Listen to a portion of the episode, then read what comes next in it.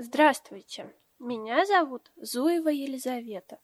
Я работаю в Российской государственной библиотеке. Редьярд Киплинг. Почему кит ест столько мелких рыбок? В стародавние времена в море жил кит. Жил и ел рыбу, всякую разную рыбу, треску и камбалу, плотву и макрель, щук и скатов, миног и ловких вьюнов угрей. Ел он также морских звезд и крабов, и все-все-все, что только ему попадалось.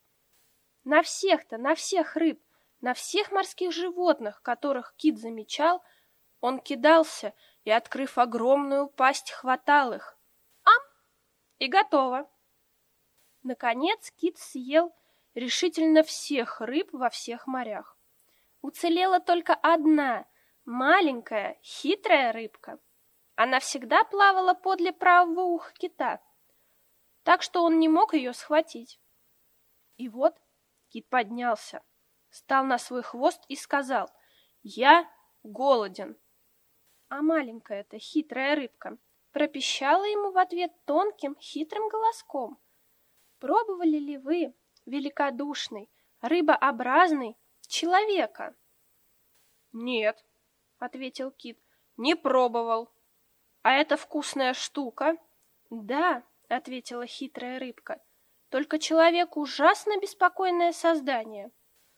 Ну, принеси мне парочку другую людей, сказал кит и ударил хвостом по воде. Да так сильно, что все море покрылось пеной. Вам и одного за глаза хватит, сказала хитрая рыбка. Проплывите до пятого градуса северной широты и до сорокового восточной долготы, и вы увидите, что посреди моря на плоту сидит моряк. Его корабль разбился, а потому на нем только синие холщовые штаны на подтяжках. Помните о подтяжках на протяжении всего рассказа. И в кармане нож. Но я по совести должна сказать вам, что он необыкновенно умен и находчив. Кит поплыл. Он все плыл и плыл к пятому градусу северной широты и к сороковому восточной долготы, и очень торопился. Вот он увидел посреди моря плот, а на нем моряка в синих холщовых штанах с подтяжками. Нам главное все еще помнить о подтяжках. Поясу его был пристегнут нож. Моряк сидел, свесив ноги в воду. Конечно, его мамочка позволила ему болтать голыми ногами в воде. Не то он ни за что не стал бы этого делать, потому что был очень умен и находчив. Кит открыл рот. Он открывал его все шире и шире, так что чуть не дотронулся носом до хвоста и проглотил моряка.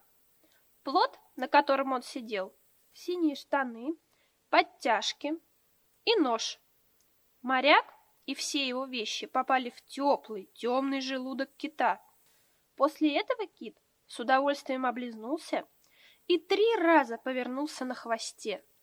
Но, как только моряк, человек да нельзя находчивый и умный, очутился в теплом и темном желудке кита, он затопал ногами, запрыгал, заколотил и замолотил руками по стенкам, стал кувыркаться и танцевать, кусаться, ползать, извиваться, выть, подскакивать и падать, кричать и задыхаться, легаться, брыкаться и вертеться.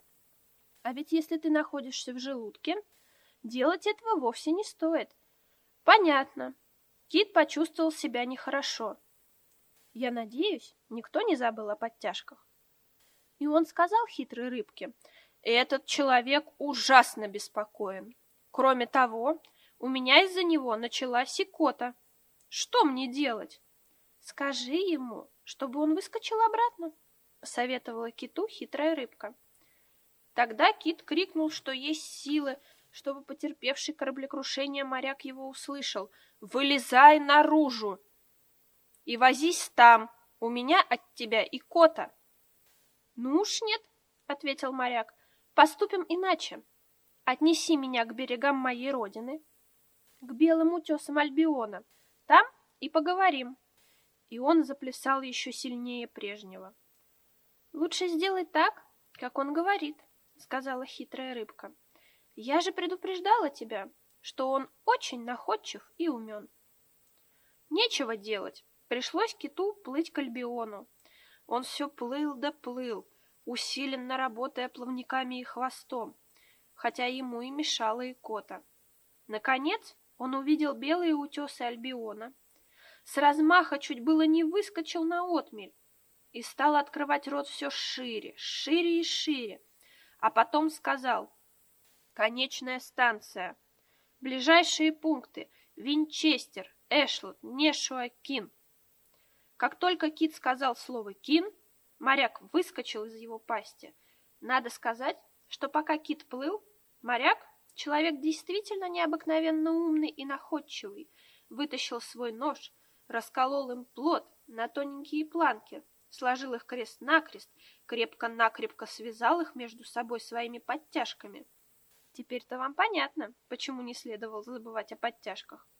И таким образом сделал из них решетку, он взял с собой эту решетку и вставил ее в горло кита. А потом он кое-что киту сказал. Вы, конечно, не слышали этих слов, но их повторю специально для вас. А сказал он вот что. Эта решетка помешает тебе объедаться. Потом он ступил на отмель и пошел себе домой, к своей маме, которая позволяла ему ходить босиком по воде. Он уносил с собой свой нож, и были на нем его синие холщовые штаны, только уже без подтяжек. Они, как вы помните, остались в пасти кита. Через некоторое время он женился и жил долго и счастливо. Кит тоже обзавелся семьей и на жизнь не жаловался. Однако с тех самых пор решетка, застрявшая в горле кита, позволяла ему есть только очень-очень маленьких рыбок. Вот почему в наше время киты – не едят ни взрослых людей, ни маленьких мальчиков, ни маленьких девочек. Хитрая же рыбка уплыла и спряталась в иле под самым порогом экватора. Она боялась, что кит на нее рассердится. Вот и конец сказочки о ките и хитрой рыбке. Когда день за днем, за круглым стеклом, зеленая хлюп да хлюп, когда ходит в каюте пол ходуном и чашки подскакивают над столом, и юнга падает в суп, когда у мамы болит голова, и нянюшка ковыляет едва, и вещи срываются с мест. Тогда ты понимаешь слова 55 норт, 40 вест.